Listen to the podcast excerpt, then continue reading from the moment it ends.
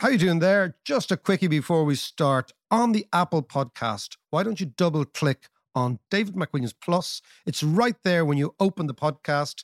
You get ad free, you unlock early access. Just double click and away you go. David McWilliams Plus. You get this pure and Since 2013, Bombas has donated over 100 million socks, underwear, and t shirts to those facing homelessness. If we counted those on air, this ad would last over 1,157 days. But if we counted the time it takes to make a donation possible, it would take just a few clicks. Because every time you make a purchase, Bombas donates an item to someone who needs it. Go to bombas.com slash ACAST and use code ACAST for 20% off your first purchase. That's bombas.com slash ACAST, code ACAST. When you're ready to pop the question, the last thing you want to do is second guess the ring. At Bluenile.com, you can design a one of a kind ring with the ease and convenience of shopping online. Choose your diamond and setting. When you find the one, you'll get it delivered right to your door. Go to Bluenile.com and use promo code LISTEN to get $50 off your purchase of $500 or more. That's code LISTEN at Bluenile.com for $50 off your purchase. Bluenile.com code LISTEN. simple. To understand the economy, you have to understand human nature. This podcast is powered by ACAST. How you doing there? John and I are just talking about how lunch at a certain age is a much more civilized event than dinner. Well, it is because you, you get out there and you have your lunch, you have your several bottles of wine, and then you're in bed by You're eight o'clock. See, This is, this is what happens when you get very old. You're in bed by the like. And when usually when I'm in bed, John, these these days, I'm obsessed now with this new TV series called Bad Girls. Oh? Sharon Horgan. It's Oh, yeah, yeah, yeah. She's It's like it's, it's fantastic. five girls, five sisters, right? And the whole premise is they're trying to kill one of the brother-in-laws, right? Right. Who's a complete bollocks, okay? And it's all based in Malahide and Howth and all around there. And it's great. And there's a, there's a new series. And then the final series, the 10th series is tomorrow. Tomorrow, Friday. So I will have my lunch, of bottles, go for a snooze about five o'clock, then wake up about seven. I hope you make it through the whole program. but it's very, very good. By the way, if you haven't seen it, Bad Sisters on Apple TV, it's really, really, really funny. It's also very Irish. All the actors, actresses are Irish. It's hilarious. It's really, really very good. And Sharon Horgan's got this extraordinary She's a ability. brilliant writer. Amazing writer. Amazing writer. So, uh, uh, Sharon Horgan, as we know, you're obviously a, a listener, but thank you very much. It's been an absolute hoot for the last couple of weeks. Now, John, I was in Donegal this week. I don't know Donegal, that awful, awful Yeah, yeah, tragedy yeah, in the Apple Green. I mean, it's extra- horrible, horrible. But I drove to Donegal last Monday, I think it was last, to do an event in Letterkenny. And I hadn't been up on the Dublin Derry Road for quite some time. Mm. And the road to Derry from here to the border is grand. Okay, lots and lots of motorways, Yeah, carriageways, yeah, bypasses, etc. You get to a little small village called Aughnacloy, and you then go back into the 1970s. it's extraordinary. It's, it's as if you're actually going into the 70s. Yeah. Right? time warp It's stuff. like a time warp, right? You Yeah. come out of the 21st century, you go into the mid 20th century, right? Tiny little roads through the north. And then uh, amazing towns are not bypassed. So you go through in through Aughnacloy, Yeah. through a place called Ballygawley, Yeah. then into Omagh, which is bypassed, but there's a little roundabout and it's thousands of cars in it. Yeah, yeah, Then you yeah. go through a place called Sion Mills and you come out the far side, it's Strabane. It takes you about two hours to get through the north. It takes you three and a half hours to get from Dublin But th- to Letterkenny. What's amazing though is that back in the day, back in the 80s, when roads were shit here, like really crap. Yes. And then you'd cross the border and all of a sudden you have got class roads. Top class cars as well. Yeah, yeah, yeah, absolutely. Yeah, but you're right. The infrastructure was amazing in the Yeah. north. It's completely But it hasn't changed since then, is what you're saying. So what has happened in the north, right, is there's been so little spending on infrastructure Yeah. where we've spent a huge amount. And that particular road, now in fairness, there was supposed to be a motorway between Derry and Dublin. Derry, we forget, Derry is the fifth largest city on this island. It's got a metropolitan population. really? Yes, it's got a metropolitan population, an urban population of 100,000, but a metropolitan population of the Derry catchment area of 210,000 people. It's Wow. big. It's Wow, really wow, big. wow. Yeah, yeah. And it's not connected at all. So Dublin Derry, it's an unbelievably difficult drive. And the problem is that you get into the north and they haven't done anything. And they were supposed to do under the Belfast Agreement, Hmm. right? You know, the, there's supposed to be motorways and whatever. And then there was supposed to be a Derry to They also got that extra billion quid, didn't they, from uh, from Theresa May? I don't know where it's gone. I don't know where it's gone. A billion quid. they- that was part Yeah. of the deal, wasn't it? Yeah, yeah, yeah. Sure, that'll only last you one hospital down here. exactly. Get the get the get, you, you get the you know the the the Seamus Mallon wing of the hospital, John Hume wing. But I mean, the, it is interesting uh, that the whole northwest of the country should be serviced by decent infrastructure links. Yeah, because it's not it's- even a train. it's not even a train, right? And I mean, I've got the bus up to Derry, which is actually the easiest way to travel because in the bus, you actually get the bus up at Soares. You kind of fall asleep in the bus, put your hmm. headphones in, whatever. But I mean, it is extraordinary that a city like Derry and a big town like Letterkenny, I mean, these are big, big places. And it's the whole northwest of the country hmm. has got the worst connective tissue in terms of infrastructure. I, as I said, there was supposed to be a motorway built, and then we ran out of money in 2008.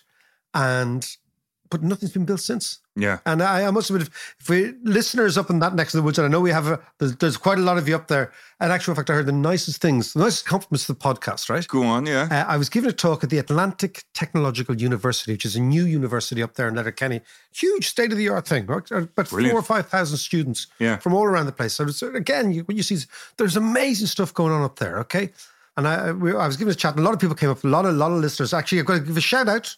Shout out to Paul McCallion from County Donegal, who's working for the United Nations HCR in Bangladesh, Cox's Bazar, the biggest refugee camp in Bangladesh. Wow. Come on, He Paul. is a religious listener. This is his. This is his basically. He's this is his beaming in from Ireland Oh, fantastic. every week. So Paul McCallion, Sandra Buchanan, who I think is your missus, asked me to give you a big shout out in Bangladesh. A listener to Come the on, Paul. podcast. Come on, Paul. And hopefully, when you're home, we might see you in the flesh at certain stage. But another lad came up to me and he said, I'm listening to the podcast. He's got uh, two boys, right? Yeah. I think they were like 13 and 11. Yeah. And he was driving from Donegal to Belfast, okay? And he said to me, Look, he said to the kids, now shut up now. I'm going to listen to this podcast. so I had economics. and so he put the two of us on and we're chatting, chatting, chatting, chatting. And one of the kids, after about 10 minutes, is, It's not economics. Leave it on.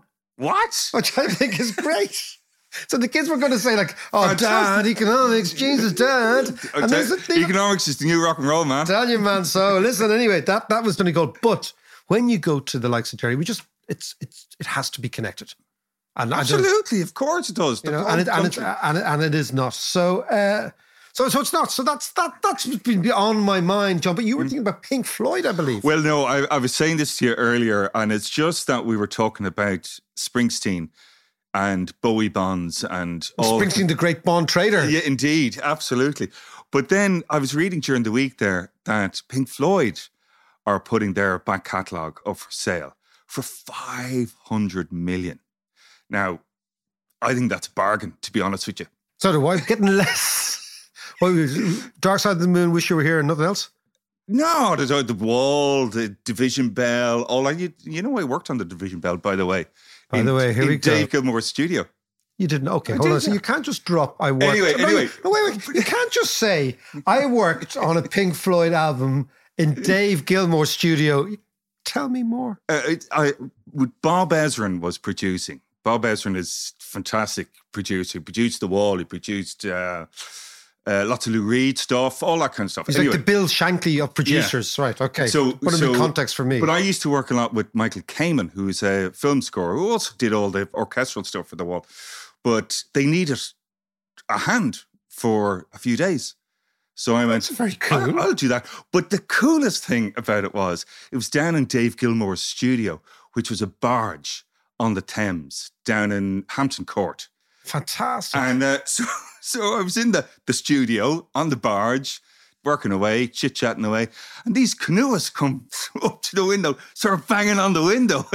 Just it's an amazing place, an amazing studio to and work. then on. they said, geez, Dave Gilmour's changed.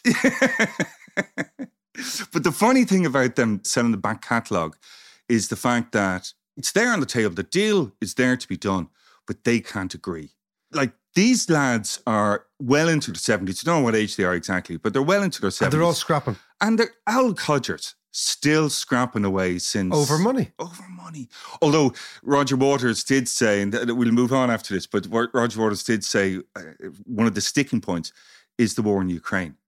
Roger Waters reckons that He's pro-Russian, isn't he? well, I suppose he is pro Russian, but what he said was that this war could have been avoided if the West engaged and reassured Russia and all the rest. So he's kind of taking Putin's line. Or- And on the flip side, Dave Gilmour and Nick Mason put out a single supporting uh, Ukraine. Ukraine.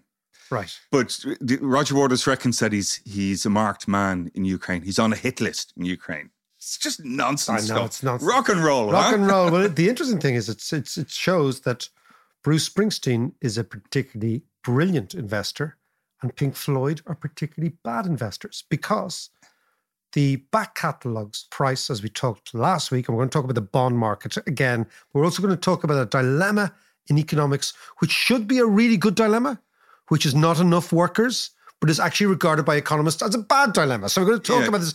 We're going to talk about the bizarre immorality of economics. That's the topic of this Right. podcast. Nice. But just briefly, when Bruce Springsteen sold his back catalogue, the rate of interest on Fed funds was close to zero. Okay, I think it was 2.5, 0.25%, Mm.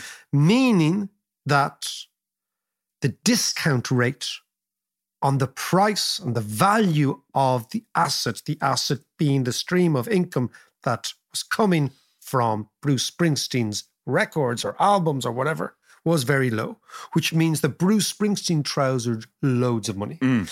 Now Pink Floyd are trying to sell their assets, but the discount rate's going to be about 5%. Yeah. Yeah. Yeah. Yeah. So the actual back catalogue They missed the gonna be- boat. they missed the boat. They missed Yeah. the barge. Hey, I see what you did there.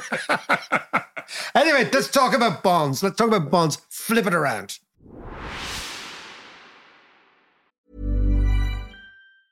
It's that time of the year. Your vacation is coming up. You can already hear the beach waves, feel the warm breeze, relax, and think about work. You really, really want it all to work out while you're away. Monday.com gives you and the team that peace of mind. When all work is on one platform and everyone's in sync, things just flow wherever you are. Tap the banner to go to Monday.com. Life is full of awesome what ifs, and some not so much, like unexpected medical costs. That's why United Healthcare provides Health Protector Guard fixed indemnity insurance plans to supplement your primary plan and help manage out of pocket costs. Learn more at uh1.com. Want to teach your kids financial literacy, but not sure where to start? Greenlight can help. With Greenlight, parents can keep an eye on kids' spending and saving, while kids and teens use a card of their own to build money confidence. As a parent, you can send instant money transfers, set up chores, automate allowance, and more. It's a convenient way to run your household, customized to your family's needs, and the easy way to raise financially smart kids. Get started with Greenlight today and get your first month free at greenlight.com slash ACAST. Before we continue, we're delighted to bring you a small segment in partnership with Irish Life. We've recently done an episode in partnership with Irish Life where we talked about pensions, why they're useful, why they're important, and all that kind of stuff. But more importantly, how your choice of pension can have a real impact on, say, climate change, much more than doing the usual recycling and taking the bus Okay. to work and all that That's kind cool. of stuff. Yeah, well, it was, it was a good episode. I enjoyed it. We were talking about the origins of pensions. Going back to the Roman times. Remember the, the clutch of the drachma, did, yeah. the handful. And we looked at the current state of pensions in Ireland and talked about how pensions can work for both you, your money, and the environment. So, do, talk to me a bit more about this, Macro. What can we do about pensions and be more Well, eco-friendly I, I think, look, kind of look, the, the whole thing about pensions, John, is you've got to look after your future. And as we've always said, that most of us don't think beyond next week or the week after. Yeah. And then suddenly you end up and you're in a retirement situation, you haven't put money aside, and suddenly you actually end up very, very poor during your retirement or your income falls dramatically. Mm. So I suppose there's a couple of things you can do, right? If you don't have a pension, you can contact a broker who can help you set up a pension and can kind of guide you through all the various funds and all that sort of stuff. And if you want to invest in eco-friendly companies, go for that. If you already have one, you can get in touch with your broker to see how your money is actually being invested. And if your pension is through an employer or your employer, talk to the HR department to find out where your money is going, make your voice heard, again, if you want it to be eco friendly. But at the fundamental point, John, about pensions, right, is that most of us have no idea what's coming around the corner. Mm. And most of us think, you know what, my income's okay and it's doing well. And then something happens and you haven't set stuff aside because you really never got around to it. It wasn't because you just weren't thinking. Yeah.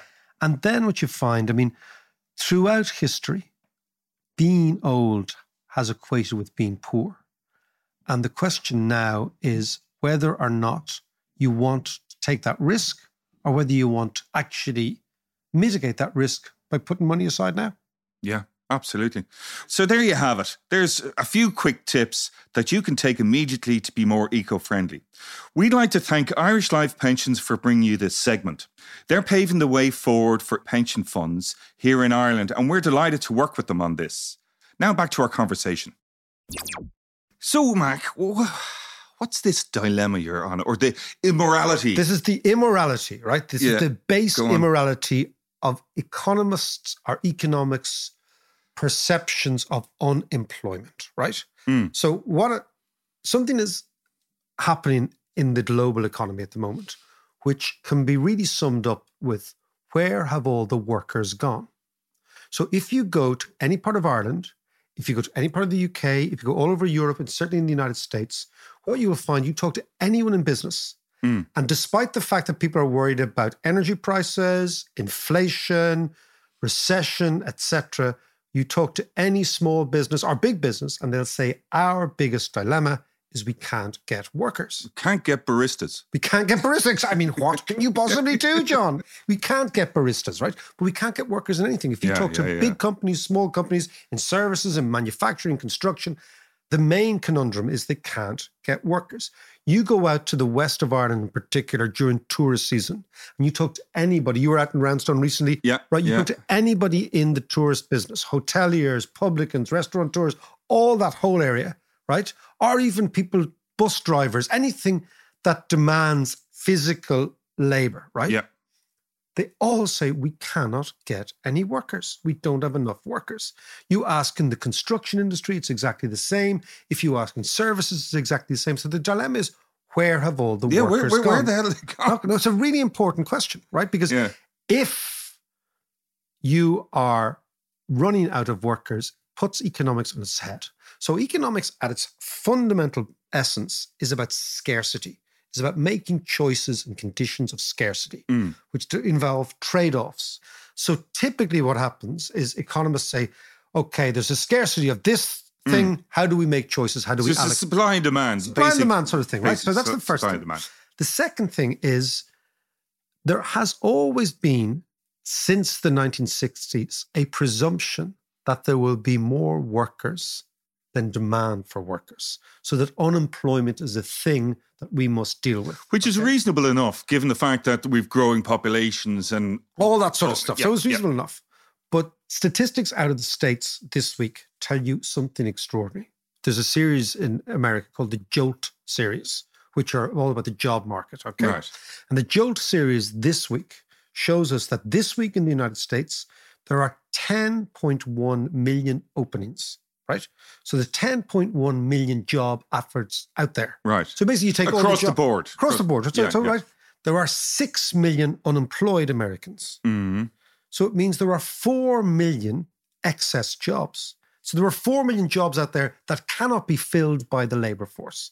I would say exactly the same. If we had the same level of detailed data, we'd find the same in Ireland, we'd find the same in the UK, Yeah. you'd find the same all over Europe. So what you have is you have an extraordinary demand for labor. You have a supply of labor that is falling. Yeah. So basically, you have excess jobs, not excess unemployment, right? So this drives a wedge through what central banks are trying to do. So central banks are trying to do the following they're saying, okay, inflation is high, energy prices are high. We spoke to Neil Atkinson the other day Yeah. about energy prices being high and why, the fact the oil market is very, very tight, all that sort of stuff, right? So the central banks are saying, okay, inflation is now running at six, seven percent in the United States, mm. right? We quoted with the States because it leads the way everywhere. Yeah, yeah, yeah. So Jay Powell is saying, okay, do you know what we're going to do? We are going to get it down to 2%. How do we do that? We increase interest rates to such an extent that we crush demand. That's exactly what they're doing, right? Yeah, yeah. We embrace the increase in unemployment as a good thing, which pushes down the rate of inflation because as unemployment increases, there's more and more people chasing fewer and fewer jobs. Hold, hold on. Yes. Hold on. Are you saying that the central bank's remit and their goal is to cause unemployment? Now that is we're at the core. So Really? I mean, yes, yes, yes. right. So, okay, go on. Explain this. So let, us this is wrong. This is wrong, right? So let's explain the way in which economics has framed the economy and the fight against inflation over the last 40 years is that unemployment is a reasonable cost to pay in the fight against inflation. It's called the NAIRU. That this is great economic stuff. It's called the non inflation accelerating rate of unemployment. Right. So we start this is Nairu. Right. okay, Okay. let's go back to economics 101. Yeah. So, at the core of macroeconomics is this idea that the central bank and the government are in a battle for the right to say who controls the rate of growth of the economy.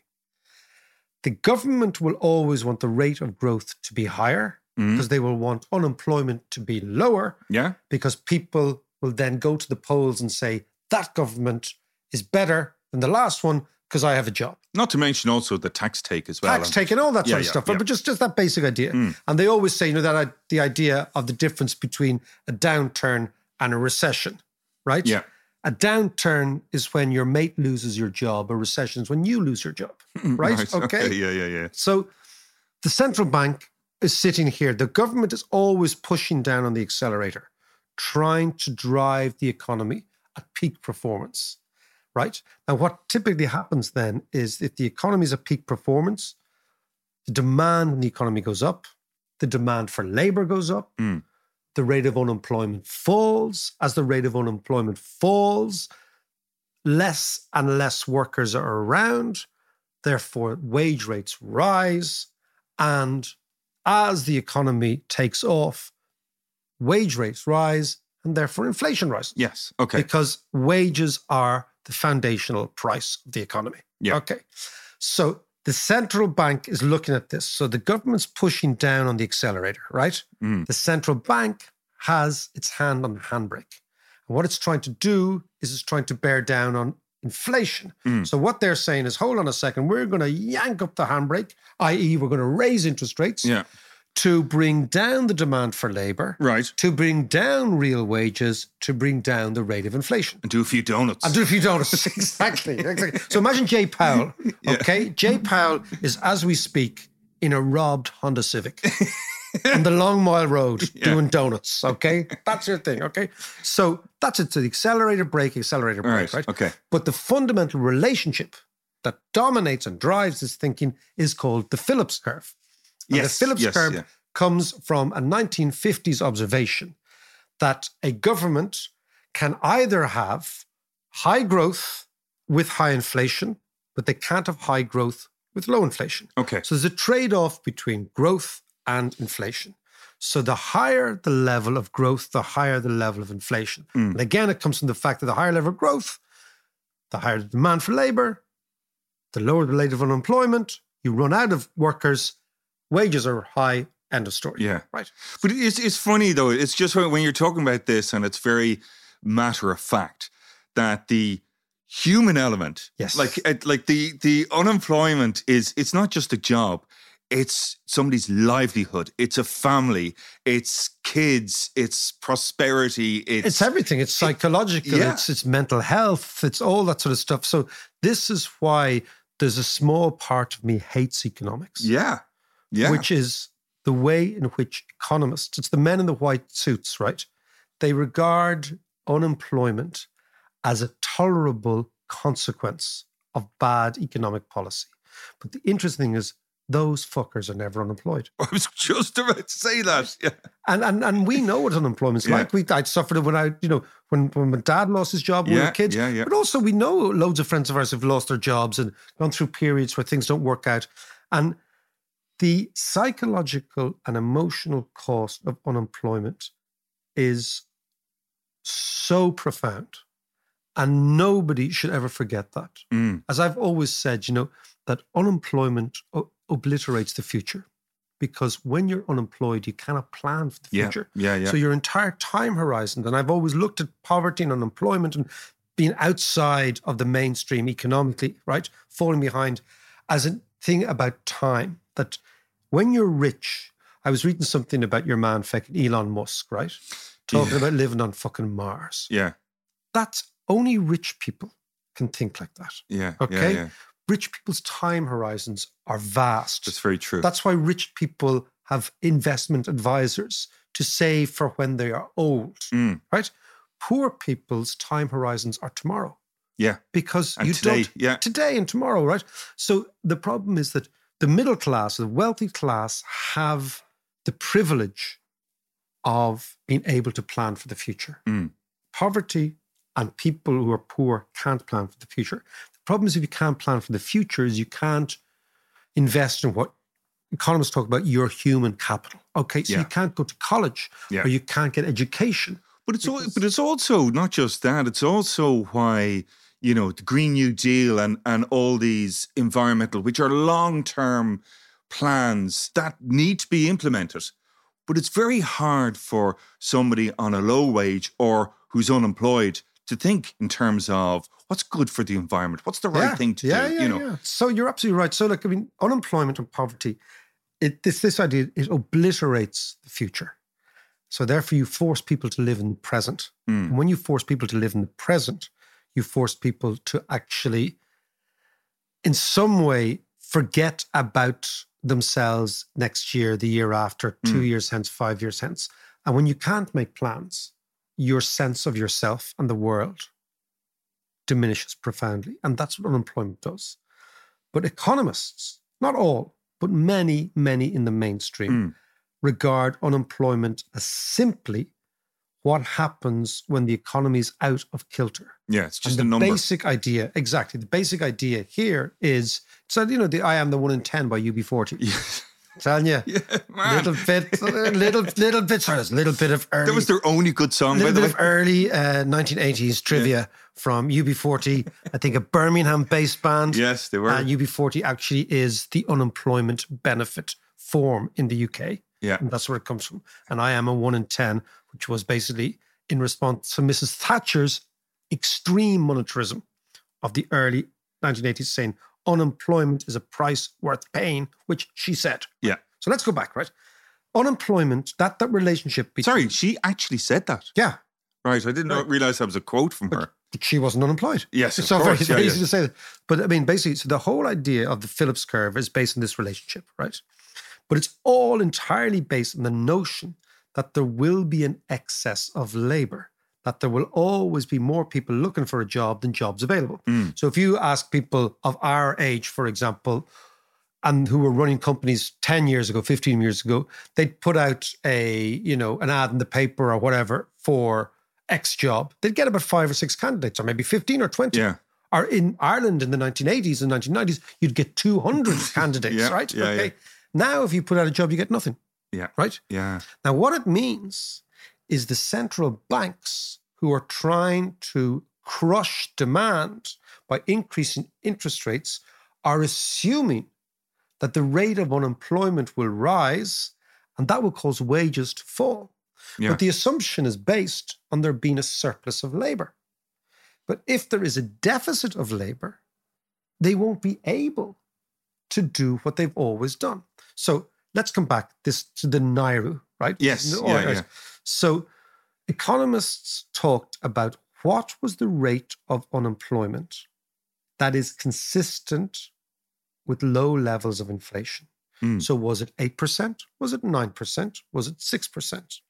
And they'd identified the NAIRU. Think about this, right? The non inflation accelerating rate of unemployment. So what they basically said was the rate of unemployment is the anchor around which we will base economic policy. And we will then say, well, it could be 8%. Now, 8% unemployment in a country like Ireland, for example, Yeah. you're talking hundreds of thousands of people. Yeah. Okay. Yeah, yeah, yeah, yeah. But that was the perception. And the idea was that we will keep the rate of inflation low because we have lots of people on the dole. So therefore, wages can't rise and people, workers will cannibalize each other, fighting against each other Yeah, yeah, yeah, yeah. for the benefit of the boss classes, the people who are employing. Yeah. Now, that has changed. That was 30 years, 20 years, and certainly 40 years ago, the way. What we're now looking at is a total, total change, which I think is not the NAIRU, the non inflation accelerating rate of unemployment. Mm. I think it's the inflation accelerating rate of unemployment. Go on, explain. So explain. I think what's going to happen is now we're in a, a period that wage inflation, because we've run out of workers, is going to remain very, very high. And simply suggesting that you can raise interest rates to bring down wage rates assumes that you're going to find workers from somewhere else who are going to compete. But we've run out of workers. So- the question is why? Yeah, well, I was going to say, why is this? And, and then what options does the central bank or the government have? Now, fascinatingly, there was a very interesting editorial in this week's Economist magazine Mm-hmm. talking about, wasn't really talking about this, it was this, it's the same conclusion, right? That the idea that we have now 2%, the world has a 2% inflation rate target, and that's where we're going to, Yeah. is probably ridiculous. That's again, it's like the generals fighting the last war. You will not get back to 2% rate of inflation unless you find a massive amount of unemployed workers somewhere and you put them back into the jobs market. Right? Now, this is a fascinating okay. idea. It's a fascinating idea. But hang on a second. I'm trying to get my head around No, this. where, where are the people gone? It, it's all since COVID. Yeah. So COVID kicked in 2020. Everyone down tools and working from home Yeah. or, or whatever. We shut the economy down. Now we're opening back up, and it's going to take time, obviously, with Yeah, yeah. supply chains and all the rest. But where are the people gone? What has changed What has since changed? then? Okay, so so the, the first thing to appreciate is, is the, the difference between the labor force and the participation rate. So the labor force is basically everybody over the age of 16 that is available for work, Mm, right? 16 to 65, right? So it's that massive cohort of the population. So it's basically you've got your retirees and you've got your your, Yeah. your school kids. So the, these are the people who can work, right? The participation rate is the amount of those people who can work who make themselves available for work. And amazingly, the participation rate is only about 60 to 65%. So about 30% of people don't make themselves available for work. Right. And that is that could be traditional women in the household, housewives, which was a huge chunk years and years ago. Yeah. Okay. Right. But that is that has contracted dramatically. Yeah, Right. good. Over the over the last yeah. two or three decades. Okay. But still, a significant amount of people don't make themselves available for work. A lot of people are ill, all that sort of stuff. Mm. Lots of students aren't available for work. Third level students, fourth level students aren't available for work. People who have got some sort of ailments, all that sort of stuff. Right. Yeah. But what is happening is the participation rate seems to have fallen. So lots and lots of people over the age of 55 60 have opted out. And lots and lots of people at the other end are not working. So people have stopped working. So they've Yeah. disappeared. Now it seems that since COVID, particularly in the United States, what you've seen is a lot of people have actually said who are maybe in their late 50s, just said, okay, that's it. Yeah. I'm not I'm I'm, I'm gonna cash in my chips. Now, ironically, the huge, huge wealth effect of the housing market has had a profound effect on this. So what has happened, yeah, right, yeah, yeah. is that people in the middle classes, lower and middle middle classes in the United States, who saw their personal wealth increase dramatically as a result of the increase in their house Hmm. prices, have actually done the following. They have mortgaged their houses against their retirement pension. So they've said to the banks, look, I'm 60. Let's say I lived to 85.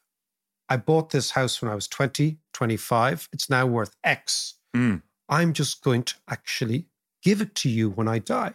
And you're going to give me a million quid now in lieu of when I die. Yeah. So they've basically remortgaged their, themselves and their houses. And that's happening wholesale in the States. Right, And it's okay. a, so it's a function of, it's the unintended and unseen consequence of increases house prices is people with homes are cashing in their chips now. Yeah. And they're saying, you know, fuck it. I'm not going to work anymore. So you're saying then that that these funds end up being some of the biggest landowners? So basically, what happens is you, let's say, I've decided, John Davis, you let's say you're you're 62, and typically in the states you would work until you're 66 or 67, and you're thinking, you know, I couldn't be arsed doing this anymore, right? But how do I live? In the old days, if your house was not worth a huge amount, you had no equity. Mm. But what you're saying is you're going to the bank and you're saying, look, I'm going to just cash in my chips now. You'd say, you can have my house, value the house. Let's say the house is worth a million quid, right? Mm. A million dollars. I'm going to get the million dollars now. You can take the house when I die. We'll discount it at a rate of interest. So, so you don't give me a million, let's say you give me 900 grand. Mm. And they're just living. And they've opted out of the labor market. Right. And then at the other end, what you see here, for example, then there's no inheritance. There's no, nothing being passed on. no, you're just you're just saying screw Yeah. it. The amazing thing about inheritance, it's the where it's where the libertarian right and the extreme Marxist left come together. They both believe that inheritance is a crime, and part of me believes it is too. Mm. That in actual fact, inheritance embeds inequality. Yeah. And what it does is it gives just a lucky person a leg up. So if you're the kid of a rich person, it just gives you a leg up. Yeah.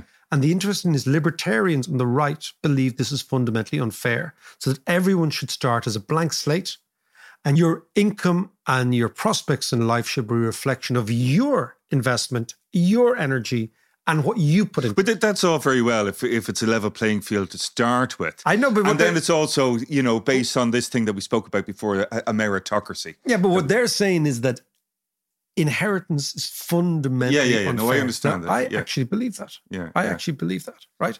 But the Marxist left believe it exactly the same. But what they're saying is it's not because so the libertarian right are saying it's because your efforts Mm. don't become the main determinant of your position in society. The Marxist left are saying it's got nothing to do with efforts, it's just to do with the insane insanity of 1% of the population owning 50% of the assets. Yeah, yeah, which yeah. means that there's going to be a drone class of little Lord Fauntleroys knocking around the place. Okay. but to come back on, to the on, go on, go on. dynamic, the dynamic is as the wealth of the average person rises because of the house price inflation the last 15 years, lots and lots of people are opting out. And they're going to Acapulco, wherever Americans go. I don't know where they go. they go to Cancun or wherever they go when they get it. put that man in a flowery shirt and give him a pina colada with a pineapple in it. And just let him sit there, you know, Chad. Hey Chad. Okay. Okay, but that's that's America. What's going on here then? Well, what's going on here is that we're seeing huge emigration in Ireland of people in their early 20s. Yes. Because, ironically, of the housing problem again. Yeah. So it's the flip problem of the housing problem. In America, high house prices are allowing the old. As I always said, house prices are a smash and grab exercise from the old against the young. So Mm. the old have robbed the young of their future, right? yeah. So therefore, in America, the older ones. Now, the reason the American older ones are important is because the baby boom is at a different cycle in America. So American baby Okay. boomers, right? American baby boomers started in 1947, 1948. Okay, I think it's maybe I think it's I go officially 1945. The baby boom after the Second World Yeah, War. So the yeah. GIs come back and they have loads of babies. So that's the huge bulge. It's kind of the Bill Clintons in the Yeah. American population. Baby booms. Our baby booms was the Pope's children. Yes. So our baby boom came 40 years after the Americans. yeah, yeah. So this stuff in America does not apply to us at that level of the demographic curve. So that's why American retirees are much more important in the overall feel of the American economy to us, right? Yeah. The Brits are much more like the Americans, actually. We're way behind because we have the most bizarre, Ireland has the most bizarre, bizarre demographics in the world. Yeah. Right? We Because, the- because of immigration. because of emigration and because we didn't have babies. Because of emigration, number one, yeah. and because of the legacy extraordinarily of the famine, which actually took three or four generations to play out. So Irish people's fertility collapsed. We know the Malthusian idea. Yeah. So Malthus was this idea that once a society gets a shock, right, like a famine, future generations adopt coping mechanisms to avoid that in the future, right? So the shock of the famine Kind of that we- subconsciously. yeah, so we didn't have kids. So Irish people stopped having children. So basically, a tiny percentage of Irish people had a huge amount of children. Yeah. Okay, families of 12 and 13. But in those families of 12 and 13, there was regularly three unmarried sisters Yeah. and three unmarried brothers. Yes. So and that uh, if you go back to your grandparents, you'll find that's the pattern. Yeah. And it took a long, long time for that. And it took two or three generations for that to actually seep out of the system. So it was only by the 1970s that we actually became normal suburban community, enormous Right. suburban demographic. Yeah. Basically, 70, 60s and 70s, our generation Yes, were yeah, the yeah. first normal demographic generation of Ireland, which after the famine, which is kind of mad. Normal being the. Normal being the well, normal being that most people had kids and didn't have that many. Yeah. Yeah. right? Yeah. yeah. That as opposed to abnormal, which was that most people didn't have kids in yeah, Ireland, having football teams. but those who did had 15 of them. Yeah, right? yeah, yeah, yeah. okay. So now we are in a different situation where our demographic pressures, where there's a scarcity, are amongst young, qualified people. And the reason is they are emigrating. And the reason they're emigrating is precisely the same problem the housing market.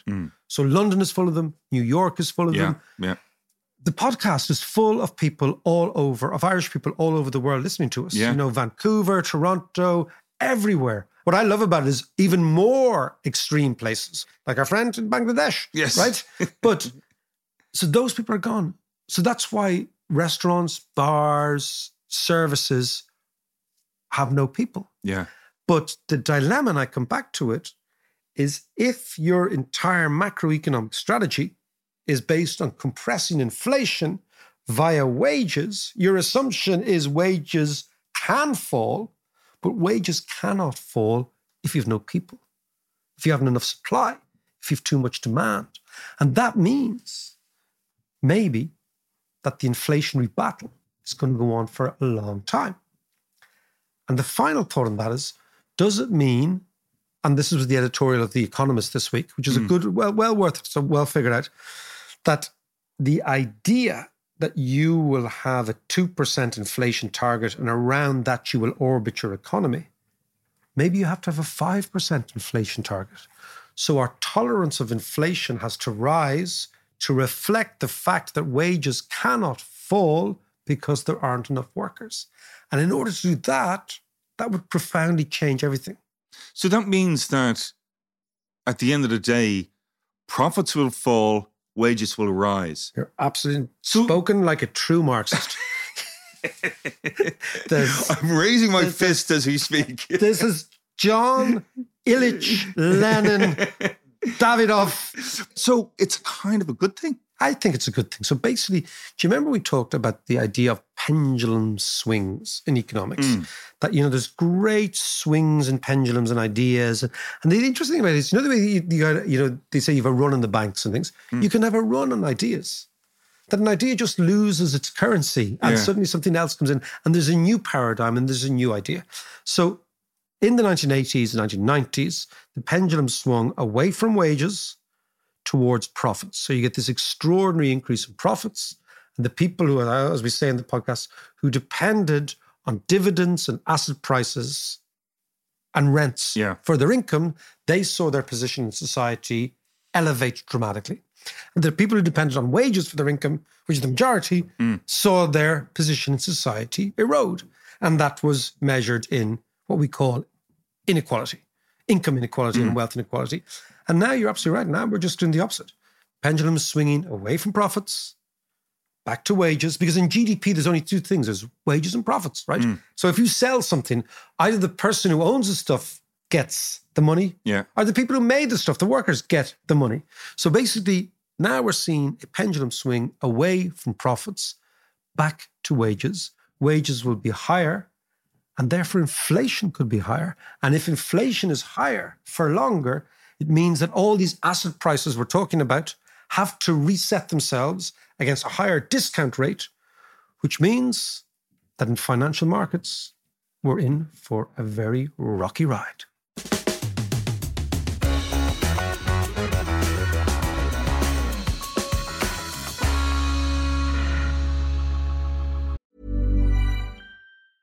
What does it take to move the needle on the world's toughest problems? On Better Heroes, we've sourced the globe for passionate individuals and visionary companies who are all on a mission to solve humanity's most urgent challenges. Like, can AI make the world a better place? How can we change our consumption habits to better serve the environment? And what can we do to make our financial systems work for all?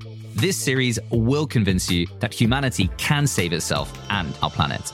Better Heroes is by EY and produced by Human Group Media. Listen now wherever you get your podcasts. ACAST powers the world's best podcasts. Here's a show that we recommend. The Real Housewives is a guilty pleasure for most, but if you're looking to not feel guilty about that pleasure, tune in to Everything Iconic with me, Danny Pellegrino, where I break down all the messy moments and behind the scenes antics of Bravo's popular franchise. And on Everything Iconic, I also interview celebrity guests like Kelly Ripa, Keke Palmer, Drew Barrymore, Cameron Diaz, and more about their guilty pleasures, their past work, and so much more. So if you're pop culture obsessed and find yourself watching way too much reality TV like me, tune in to Everything Iconic with Danny Pellegrino wherever you listen to podcasts. ACAST helps creators launch, grow, and monetize their podcasts everywhere. ACAST.com.